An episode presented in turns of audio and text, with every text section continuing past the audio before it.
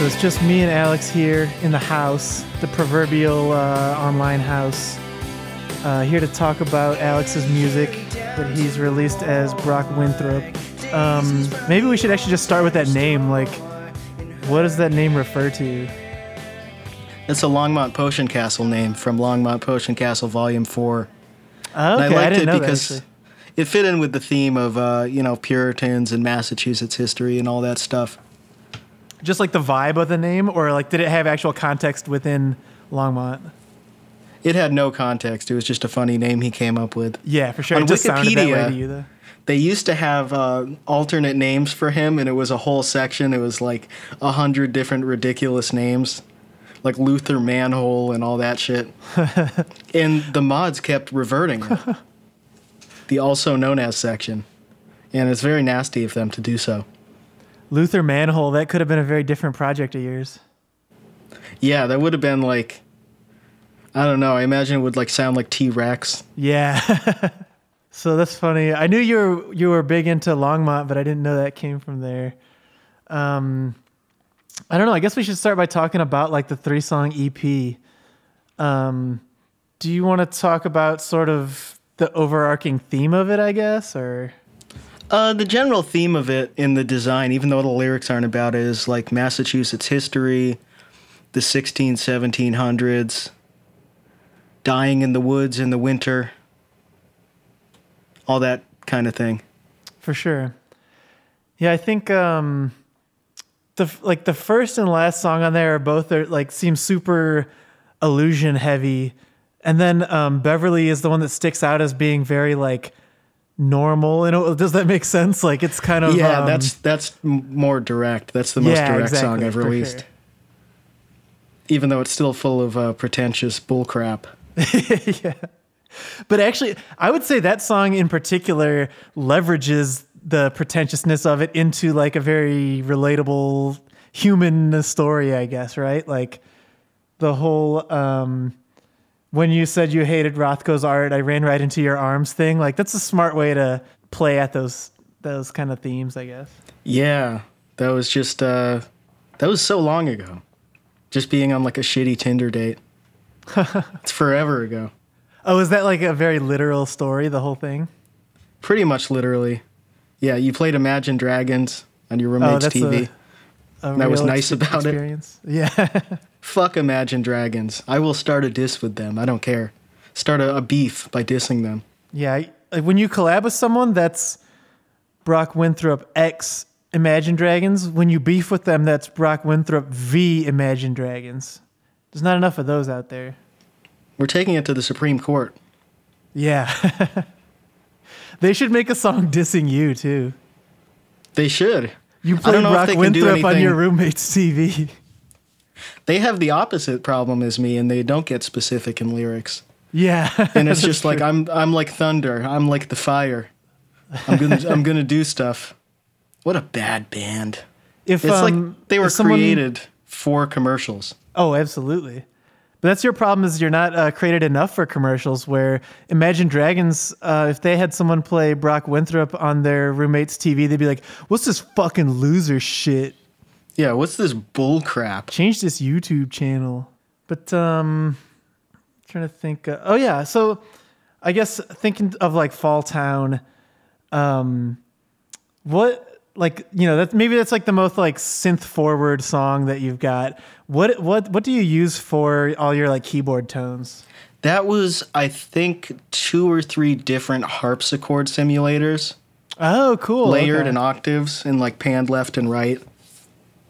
I downloaded a couple of different ones. I love the sound of the harpsichord. Dude, me too. That's one of my favorite instruments actually. I was listening to like mid 60s Beach Boys stuff. Like before Pet Sounds came out, like the couple of albums before that, there were a Uh-huh. lot of uh, harpsichord driven songs.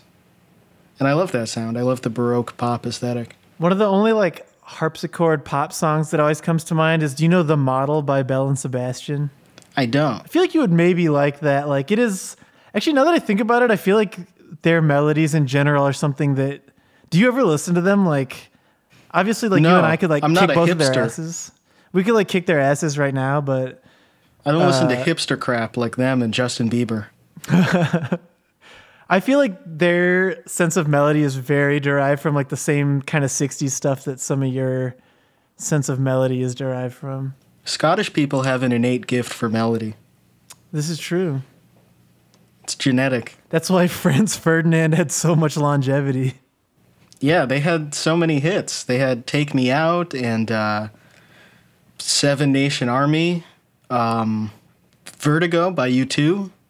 They had a lot of great songs. I'm trying to imagine uh, Franz Ferdinand take me out to the ball game. There were some real bad post-punk things going on in the early 2000s. There Yeah, were some really good ones. Actually, I didn't like all. There's too much in England, especially. There was so fucking much of it that there was all kinds of just fucking like third tier Yeah, garbage. like the Fratellis. Yeah, Get out of here. dude. Can you, like I don't know if you know this, but in Chicago, like the Blackhawks have made that insanely awful song of theirs a thing they play every time they score a goal, and it's been like that for years now. It's like the Fratellis are probably living entirely off of Blackhawks royalties now, and that song's so fucking bad. And Aren't they British though? Yeah, exactly. That's why I don't even understand why the fuck they're using the song. They couldn't But, like, find a you know, Chicago musician. There's there's no good bands from here apparently. They should use you. Yeah. they should play like the entirety of um like the second disc of Mellon Collie and the Infinite Sadness. Every time they, should just go back to using Gary Glitter Rock and Roll Part Two. People will Exactly. forget about it. That's like nice and fun and you can uh you can stomp to it. I don't know if you can dance. One of my theories is that Imagine Dragons in those bands are basically trying to recreate Rock and Roll Part Two. That's probably true. Like the simple like percussiveness. It's just arena rock in general. I think they're trying to just Yeah, like very on, like, stupid arena rock brainness of it. specifically meant for sports arenas. Exactly. and I think yeah. after Gary Glitter went away for uh, being innocent and being persecuted by the UK government, um, someone had to fill that niche. Yeah, like even you know, there's definitely a very like narrow formula for arena rock because like "We Will Rock You" by Queen is the exact same type of just One like, of the worst songs of all time. so simple. There's a couple accidental arena songs though, like "Song Two" by Blur. I really don't think they intended that to have the kind of like arena crossover it had. I'm just remembering now in that video of Magisto, who on the Chapo stream, we play one of his songs, Carol of the Bong, all the time. There's a video of him ripping a four foot bong, and uh, one of the other guys in the video says, "The- it's like the Rocky theme should be playing. We are the champions. That's amazing. And that's just such a good error. it's so good. I love the idea that all I know, like those you horrible songs are just one tried. song. It's so good. I have the tiger Exactly. that can go away. It's Put like it a really bin. stupid like bird brain comment that reveals how similar all those kind of songs are for sure. They really are. Might as well just be one song. But I guess the point is that that's why that girl played Imagine Dragons and not your song because that shit is just so bird brain that it's uh, universal. And you're the one with the problem. Yeah, I gotta start making jock jams. You played Imagine Dragons on your roommate's TV. But I was nice about it, cause you were nice to me. And at your house, I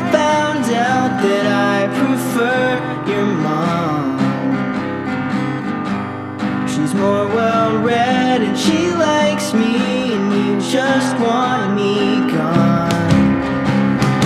When you said you hated rock Rocco's art, I ran right into your arms, and though I think I'm trying to think what it was. So, um, if the Fall Town stuff was like a specific harpsichord plugin, do you use a bunch of different keyboards or different plugins for the other songs? I kind of just assumed you were using like one, either actual keyboard or one plugin for all of them, but I guess not. The harpsichord would have been the same plugins on all of them. Oh, it's just a different patch? I think so. I think I had two different sets of harpsichord samples, Okay, cool. and then I layered them on both the first and third tracks. cool.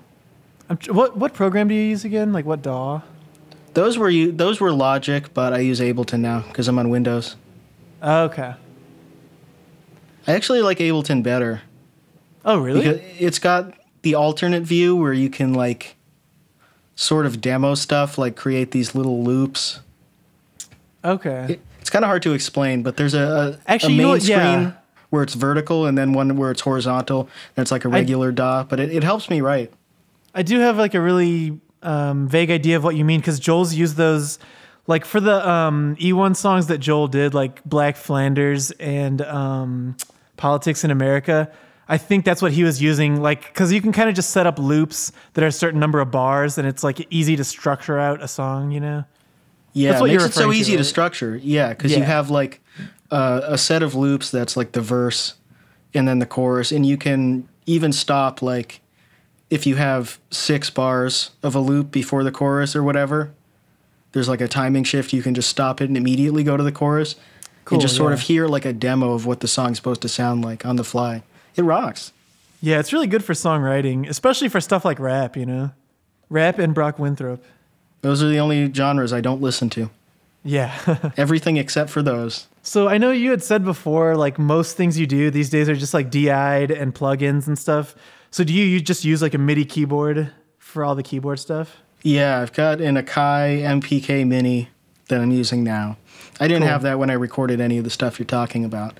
That was, I think, just programmed. I don't think I had a MIDI keyboard then, or at least I didn't use it. So I used Hmm. That that, for synth stuff. A lot of those arpeggios are so quick that that actually seems like a pain in the ass, kind of. Yeah, it would be hard to play. I think I'm not that good at piano. Yeah, I have Yeah, to those were, uh, like, guitar quantize it and fix I it up after. For sure. Yeah, I don't think I could play that on piano without a lot of practice. Um, but uh, what kind of guitar and bass do you play? And do you have something different from back then versus now, or what? I'm not sure what the bass I used back then was. It was either a Yamaha bass or a Korean K bass that I got used, Huh. which was like a, a Fender P bass knockoff I got for 60 bucks. I think that might have been it. It had kind of like a dull sound to it that I liked. Yeah, I Now I like have, that sometimes, um, depending on the style. Ibanez short scale bass for manlets, which is, I think, like 26 inches. Okay. So it's pretty short. That's a good instrument. I like it.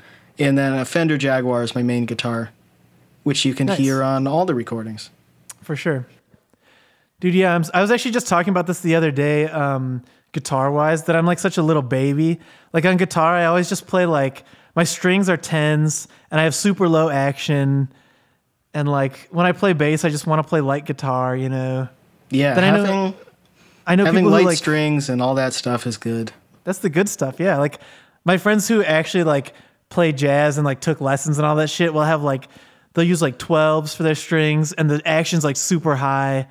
And like when you get used to that, playing a guitar like I play is just like a little fucking like kid's instrument you can just crush, you know? But I'm too much of a little baby to actually do that shit. People always said Stevie Ron, Stevie Ray Vaughan used Stevie Ron. He used the heaviest possible strings, and he would still be bending them and stuff, and it would like break his nails off. And that sucks so bad. His music wasn't even good. And he was just on cocaine. That's why he was able to do that. That speaks to his approach to music too, where it's about just trying to shred and play as hard as you can rather than like playing something good. Yeah, like you're just destroying your fingers for no reason, for bragging It's like rights. it's like if in Dragon Ball Z they actually fought their enemies in the time chamber where they train, you know? I don't know. You don't know? Who is that DBZ rap group that we talked about? Oh fuck, um, Sicko Mob. What do you think I'm Sicko Mob? Damn, dude, were you too young for DBZ or are you too cool? I watched a little bit of it. I never watched it in order. I would watch like an episode when it was on Cartoon Network. Yeah, big mistake. But that means right I didn't really get the plot. Yeah, I knew the characters. Well, I guess my my guitar DBZ metaphors lost. I'll never join Sicko Mob. They won't let me in. you and I should ask if we can both join. Yeah, maybe we can like pivot to like One Piece or Naruto or something. I yeah, think we need to go step. in a brave new direction. I think Naruto for sure. I think episode like 200 of this show also is going to be us interviewing Sicko Mob probably.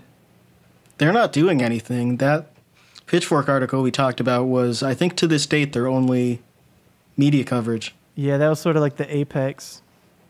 Although I guarantee you that those kids didn't give a shit about getting the media coverage for the most part. No, they probably didn't notice. Yeah, absolutely. So I'm trying to think. Um, I guess we were kind of talking about Beverly and how that's just actually based directly on life experience. How about like Fall Town? What would you say about that lyrically? Fall Town is based on the 1704 raid on Deerfield, which was uh, an attack by French and Indian troops against an English colonial settlement. And the Reverend's wife had given birth a few days prior. And uh, when they marched them north, she was unable to keep up. So they tomahawked her in the back of the head. And that was uh, one of the stories that we, uh, growing up in like Western Massachusetts, that you hear, because that was the first settlement Huh. uh, in the area. And uh, the, the most significant story from that incident is her daughter, who traveled up to Canada and intermarried into the Mohawks. Uh, Eunice Williams was her name. Okay. And uh, but I wrote the song about her mother. I found that I always found that striking. yeah. They they say very- she haunts uh, the river where she died, and obviously uh, the the white settlers were not exactly the good guys in that situation. But Yeah, I always course. still found it very striking as like a a set piece, for sure. dying in the river in the middle of winter. Oh, Eunice, every river bend tells me how you long to die. Still flows with the memories of your mother's lullabies surrounding you. What could you do? What could you do? And then I guess similarly, what would you say about uh, Audrey Horne, Hester Prynne? That's about. I'd have to bring up the lyrics. Let me see. That one sort of has a bunch of different meanings. So it's about like the Puritan stuff. There are a bunch of different references in there.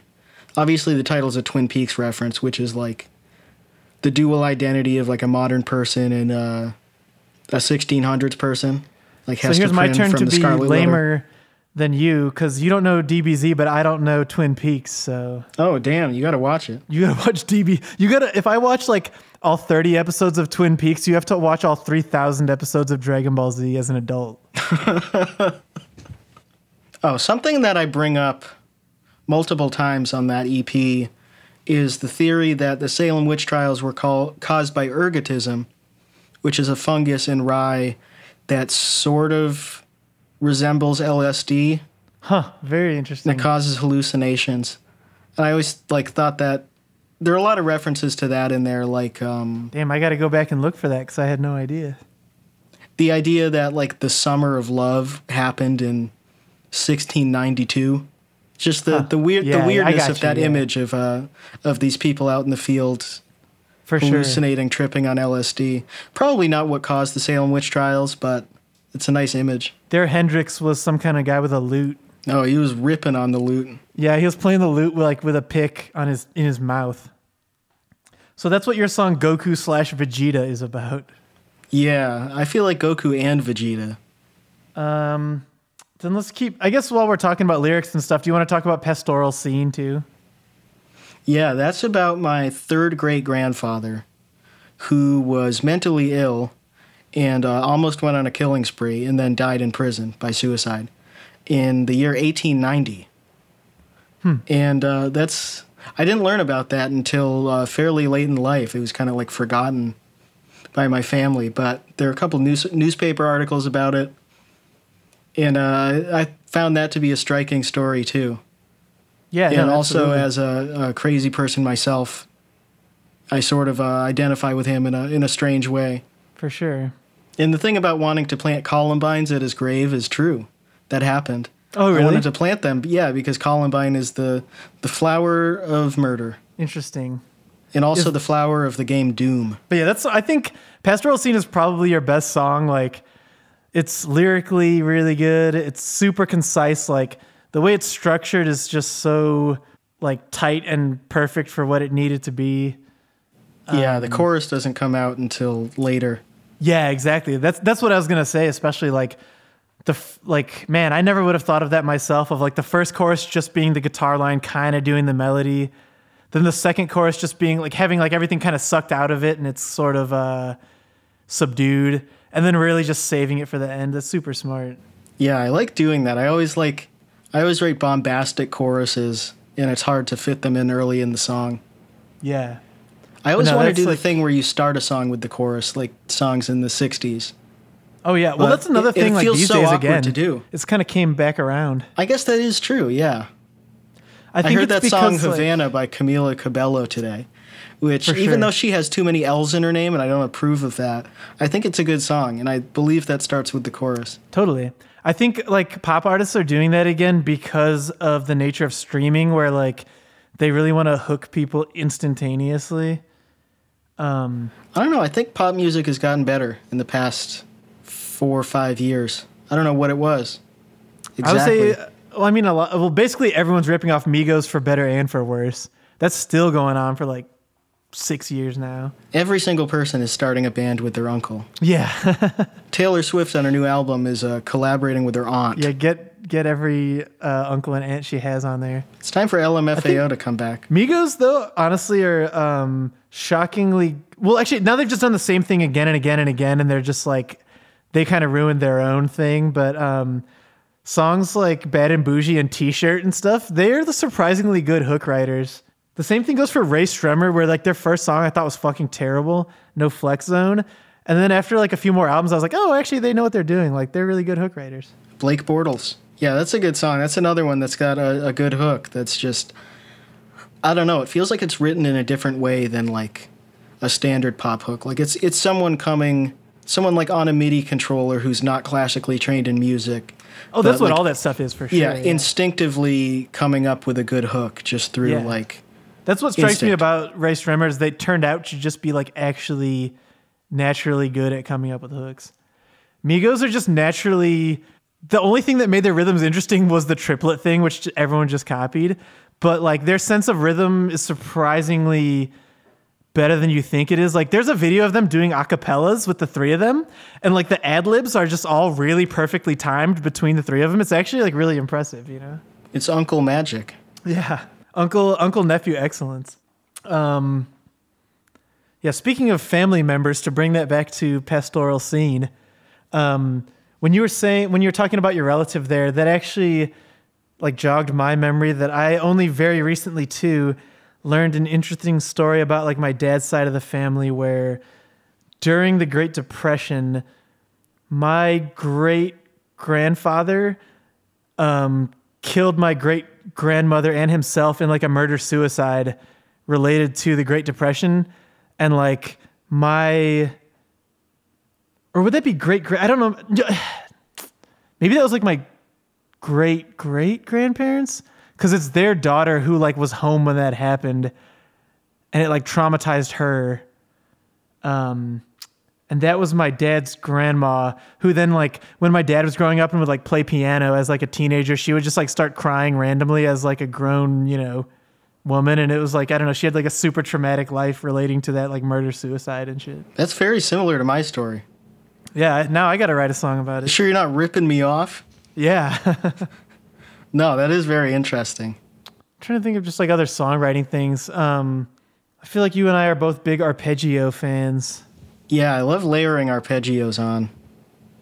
A lot of all of those songs is um, just like open chords, like slightly off kilter open chords, uh, just picked, arpeggiated. For sure. Are you like a big Johnny Marr fan? Yeah, that's what got me to buy a 12 string guitar. Nice. Was listening to I Know It's Over. That part where it goes like. Anytime I'm in a studio, I'm like, I'm gonna find a way to use a 12 string, and then I never do because I never do anything that actually like calls for one. it's hard to tune. That's the thing. Sometimes I like. I think I meant for the original uh, Fall Town riff to be played on 12 string, but I was Uh-huh. just doing takes on it and it would like start going out of tune or whatever. Yeah, that's kind of nice. There you go. I think you're the fucking Byrds over here.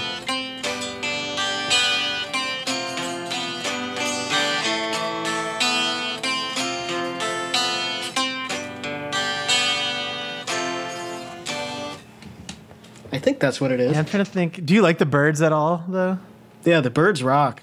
Yeah, dude. Eight miles off. high that's one of That's the, a like, the best song. songs ever to me. It's insanely fucking good. I had to turn off David Crosby's retweets though, because it's just uh, you know true facts stated and all the lib crap. yeah. He got angry in an interview a couple, no, last month probably, where he someone was interviewing him uh, just about his life in general for a podcast, and then he thought it was like specifically about the documentary he just made.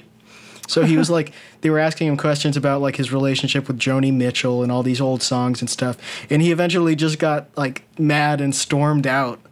and the, the interviewer like did nothing wrong. It, it's it's very funny. He's I just wonder very if that's cranky. like a result of being um, famous from the era when he was, when everything is kind of like stage managed for you, and like people do the work for you. Of like, oh, we're gonna set up an interview about this and shit. Like, did he just not know what he was getting into because he's not used to fucking doing things on his own? Like, I don't know. Yeah, I don't think he understood what it was, but it's uh, it's, it's funny to listen to. You can hear him yelling as he's walking away, like getting quieter for like thirty seconds. But I do like the Byrds. I like um, I'll feel a whole lot better. Off the first that. album, that's a really good song. I think that's their best song. Cool. I'll There's a Gene out. Clark song, and their covers are good. And then the country album they did with uh, what's his name, the guy who died. He's big into the desert. Forget his name, but they did uh, "Sweetheart of the Rodeo" with that guy. Yeah, yeah. And then like- the song, I think it's called "100 Years from Now." That's a great song. Graham Parsons was the guy's name, Okay, cool. Yeah. and "100 Years from Now" is the name of the song. Good song. I don't know. Are there any other like instruments in your arsenal there? Uh, no, I've got the guitar, I've got the bass, I've got the 12 string. What do you have? I don't know. I mostly just use like a Mexican Strat that has like a humbucker in the bridge pickup. Um, I have like an Epiphone I sometimes use. It's like a semi-hollow where I like changed all the pickups and shit, so it's just like a weird mutt. In terms of acoustic guitars, it just depends on where I record. I'll just like uh, on my own music, I've used like a million different acoustic guitars depending on where I am. You know what I mean? Acoustic guitars are so loud, that's the problem. I don't even have one. What do you mean? Oh, in terms of like recording at home, you're saying? yeah, just being like in an apartment, even if it's during the day, it's like you can hear it. I have like a different um, level of paranoia about that at each place I've lived. You know what I mean? Like sometimes I've been like cripply, cripplingly paranoid about that, and then like the place I live right now, I just don't, don't really give a shit. Let's just play it anyway. Yeah, the people below me have a kid who practices trumpet or trombone and uh, is a beginner. So there's just a, like a low, like,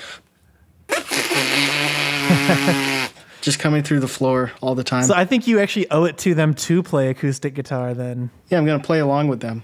I'm gonna learn uh, when the Saints come marching in. that's like such a fucking practice space thing where like if you're at enough practice spaces for long enough, there's just like bands who like try to make fun of each other by playing each other's riffs like after the other band plays them and shit. Yeah, that's one of the best parts of like local band culture.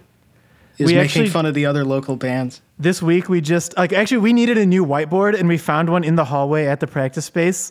Um and we brought it inside and just like it still had everything written all over it. So it had like all their song titles and like their song structures for a couple new songs and stuff. And the structures that they took the time to write down were just like verse, chorus, uh, verse, chorus, bridge, chorus. It's like, why'd you write this down? You should write the whole lyrics to Lyrical Cookout and just leave it there. yeah. I don't think I could decipher all of Felix's part to that. He's like logic. Yeah, I, dude. I was listening to some of that yesterday because of Felix. Because I was listening to NF, who is. Have you heard of him? no. I think he might be from Chicago. He's a, a white rapper who's, I think, Christian. Oh man. NF stands for Nathan Feuerstein. uh, he's not even Jewish. He's Christian, and uh, he writes like motivational self care raps. Man, that rocks. That is something Felix would know about. It sucks. And then there's uh, Tom MacDonald, who's also oh, like of course, that. yeah. When we did the first E1 show in New York, uh, when Felix was at our place there, we were w- listening to so many of his fucking songs. It was just awful. Actually, that's when we wrote um, uh, Lyrical Cookout and recorded Felix's part of it was when we were just listening to so much Tom MacDonald and just like a couple other guys exactly like that. It takes over your brain. I was listening to that song yesterday by him, uh, "If I Was Black," Oh, I haven't heard he- that one. I think that's newer. where he's blacked up on the cover art, Yeah, I saw the picture of that. Like, ugh. and it's just like, if I was black, I would be mad at the police for killing us. and it's like from the point of view of the black Christ. community. It's it's just have you listened to unbelievable. his song "White Boy, White Boy"? Yeah. All of his songs are just about feeling bad about being a white rapper. It's sort of like Macklemore, but Yeah. uh, with less self awareness. Oh, it's much worse though because he kind of veers into like free speech type of shit. You know what I mean? Like, why can't I say this type of shit? Yeah, there's a lot of that in there. Like it's, And there's like a little bit of like pro cop shit too. yeah, there are good people of every race. You know, there are good cops and bad cops. You know, I think we all just got to get along. Trying to remember if I have any other thoughts on uh, your actual songs we're supposed to be talking about here. Oh, here's something I wrote down that we basically discussed, but you're a big proper noun guy. Oh, yeah, I love using proper nouns. There's a lot of proper nouns in all those. I was, when I was growing up and I would hear songs that have really specific references in them, I would always like that a lot.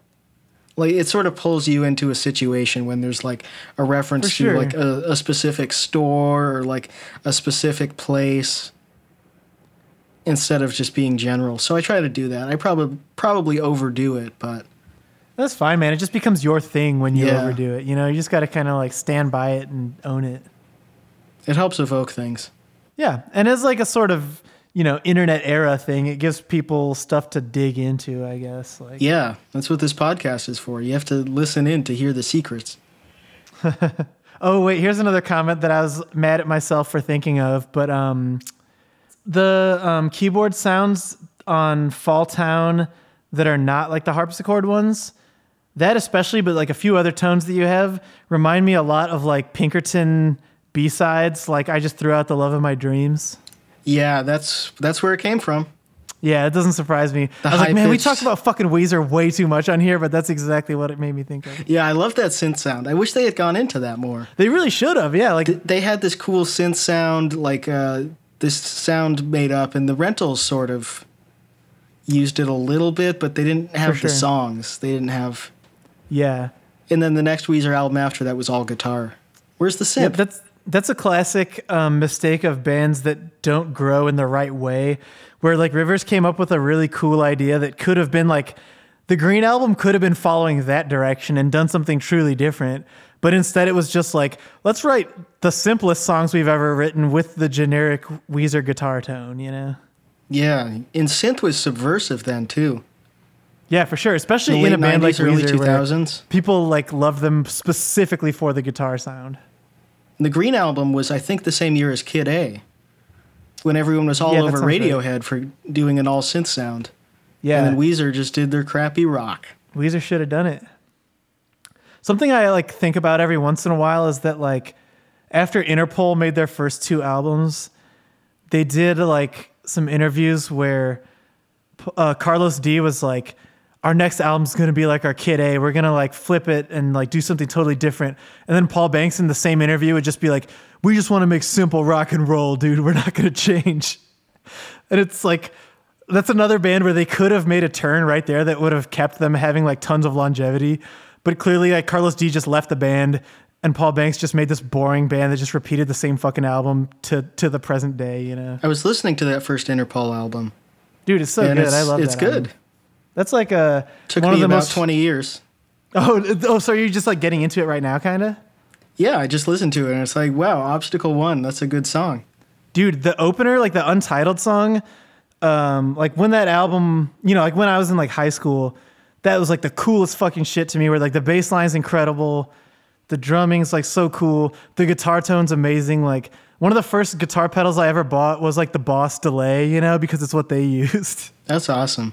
Those guys were great. Like that first album album's like classic, and the second one's still good. So much of that indie stuff from that era I missed out on because I just like I would listen to an indie band like Fleet Foxes or uh, what, See, what were the like- other ones from that era? like just forgettable ones.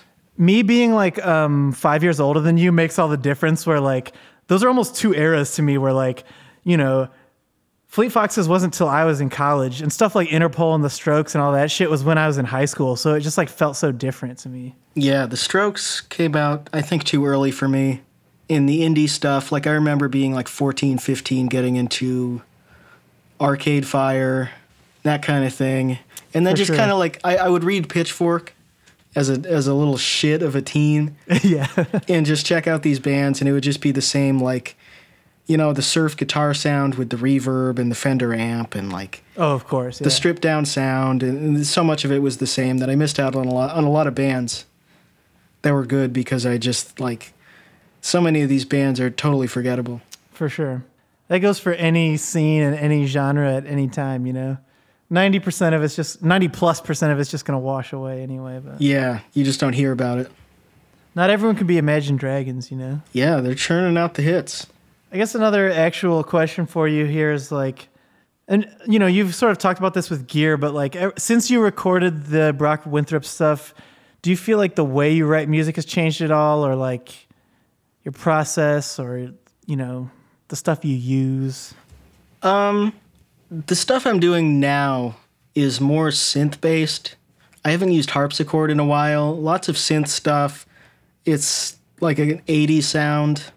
I listened to there were there was like a 2 week period where all I listened to was Lucky Star by Madonna on repeat. and then when I wasn't listening to it it was in my head. And I think For that sure. permanently altered the way I look at music. What What about it altered the way you look at music?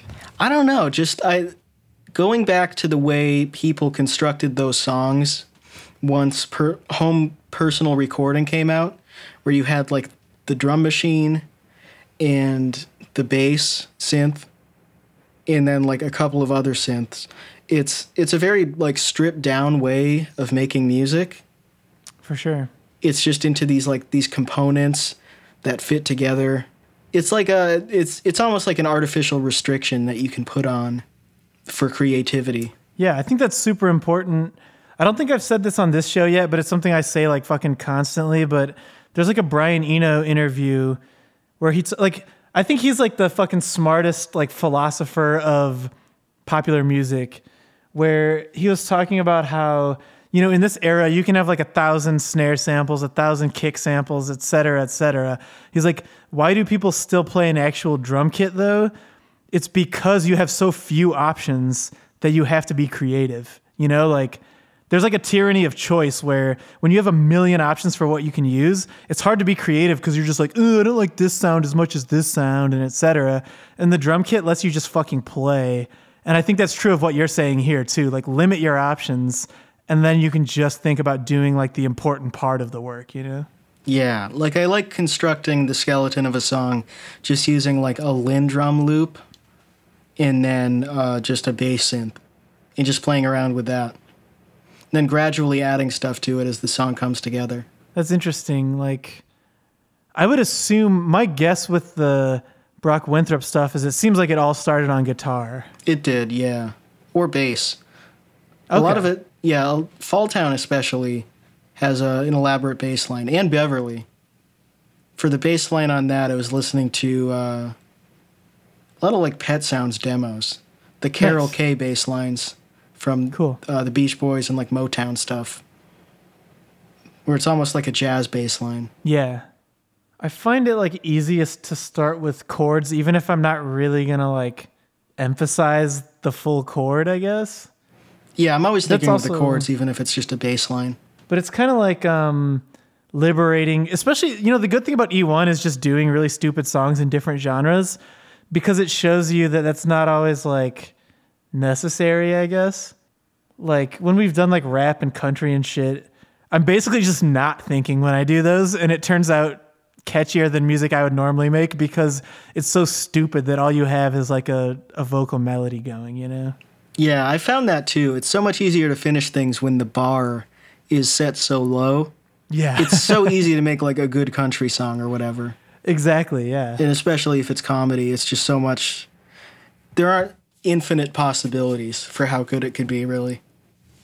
So speaking of comedy uh, oriented stuff that I had fun doing, I recently you re- reminded me of my three second rule cover by Lisa Gail Allred, and this was a viral hit in I think 2012 that most people probably either didn't see or have forgotten about, but you should check it out. It's this woman who had uh, a song made in a video that's uh, very amateurish. Her voice is like very heavily auto-tuned. It's it's a classic viral internet bad song where it's uh, someone who went into a studio who's not really experienced or talented, and they make something with a that's not just bad but has a video. Which like if you have a video for a song and the song is bad, it's just there's this dissonance. God, the video's so cool too, where there's all these just like dorks in cowboy hats. Yeah, And they're like, in a schoolhouse and making shit. them do that for a bad song. It's just so I don't know. It, it makes it crossover when a bad song has a video. Is there like a reason you like this? you chose to cover it? Oh, it's a great song. It almost reminds me of um, "She's So High" by Tal Bachman. Oh, interesting. Yeah, It's got like a '90s. I could see that. That's kind of the sound I was going for with a "Pastoral Scene." Like uh, yeah. especially on like the the pre-chorus, like That that, makes sort sense, of like- airy, sunshiny, like late '90s adult contemporary thing. I Yeah, think that's what like- Three Second Rule falls into too. For sure. Like uh, Pastoral Scene and your three second rule cover are probably the most two similar songs that you've done. Yeah, that was almost Um, is like cool, it's neat. sort of from the uh, Pastoral Scene sessions almost. It's got a, like a similar um, similar arpeggio thing going on because I was that's I was working on that song at the time. Okay. Yeah, I like that um you like fixed the original version basically where it has like a good bass line in there in the original, but it fucking sounds like shit. It's like this awful slap bass like patch that they're using and it's just so fucking dumb that like Yeah, I don't even know how they got that. like if the you same thing hadn't as the covered it, I would have senators. just It's yeah, like how right? do you even do you what decade is it? How do you even find Yeah. that? But like it it sounds so bad in the original that if you hadn't covered it, I wouldn't have noticed how good the bass line is because you just went in and fixed up what was already there, and that's what makes the cover like so interesting. Yeah, hers are like all sub bass. She's got that other song, Coffee or Tea, that's also that just shit- entirely sub bass. It's like almost scooped out. That song is like that one was like less viral for a good reason. That like the hook is less good. The like Yeah, the it's very motif, similar. like the premise of the song is just hard to even comprehend. And yeah, like the sub bass is so weird. Like the whole mix of it is very strange. Yeah, it's booty bass. Yeah. It's like you you can if you're listening to it with earbuds or whatever, you can't hear it. It sounds Yeah, like it's just drums and vocals. Or if you're in a car, it's it's gonna do like the kind of bass line that's like doom doom. Oh, I want to drive around blasting that. Some Lisa Gail. Shitload of bass just turned all the way up. Oh, she has a Santa baby cover Oh, That's awesome. where she's being like carried around in a carriage and it's not Oh, winter. like it's like a video. yeah. Oh shit, I'm gonna look that up. Like she's in a like a, a carriage with Santa that I guess they rent rented or whatever. and it's just like on a dirt road in the summertime. Santa Baby is a song that's made for like the Miss Krabappels of the world. Yeah, it's just so I don't know. Yeah, it's like someone drunk at an office party getting too horny. It's just it's uncomfortable. And it's always it always comes on when you're like with your family at Christmas. They've got it on the station for Christmas songs. Think of all the fun I missed. Think of all the fellas that I. Cool. Well, uh, if we don't have anything else to cover, I could be maybe we should play us out with uh, Lisa. Oh fuck, what's her name? Lisa Gail Allred's uh, version of uh, Three Second Rule, followed by your version. Hell yeah.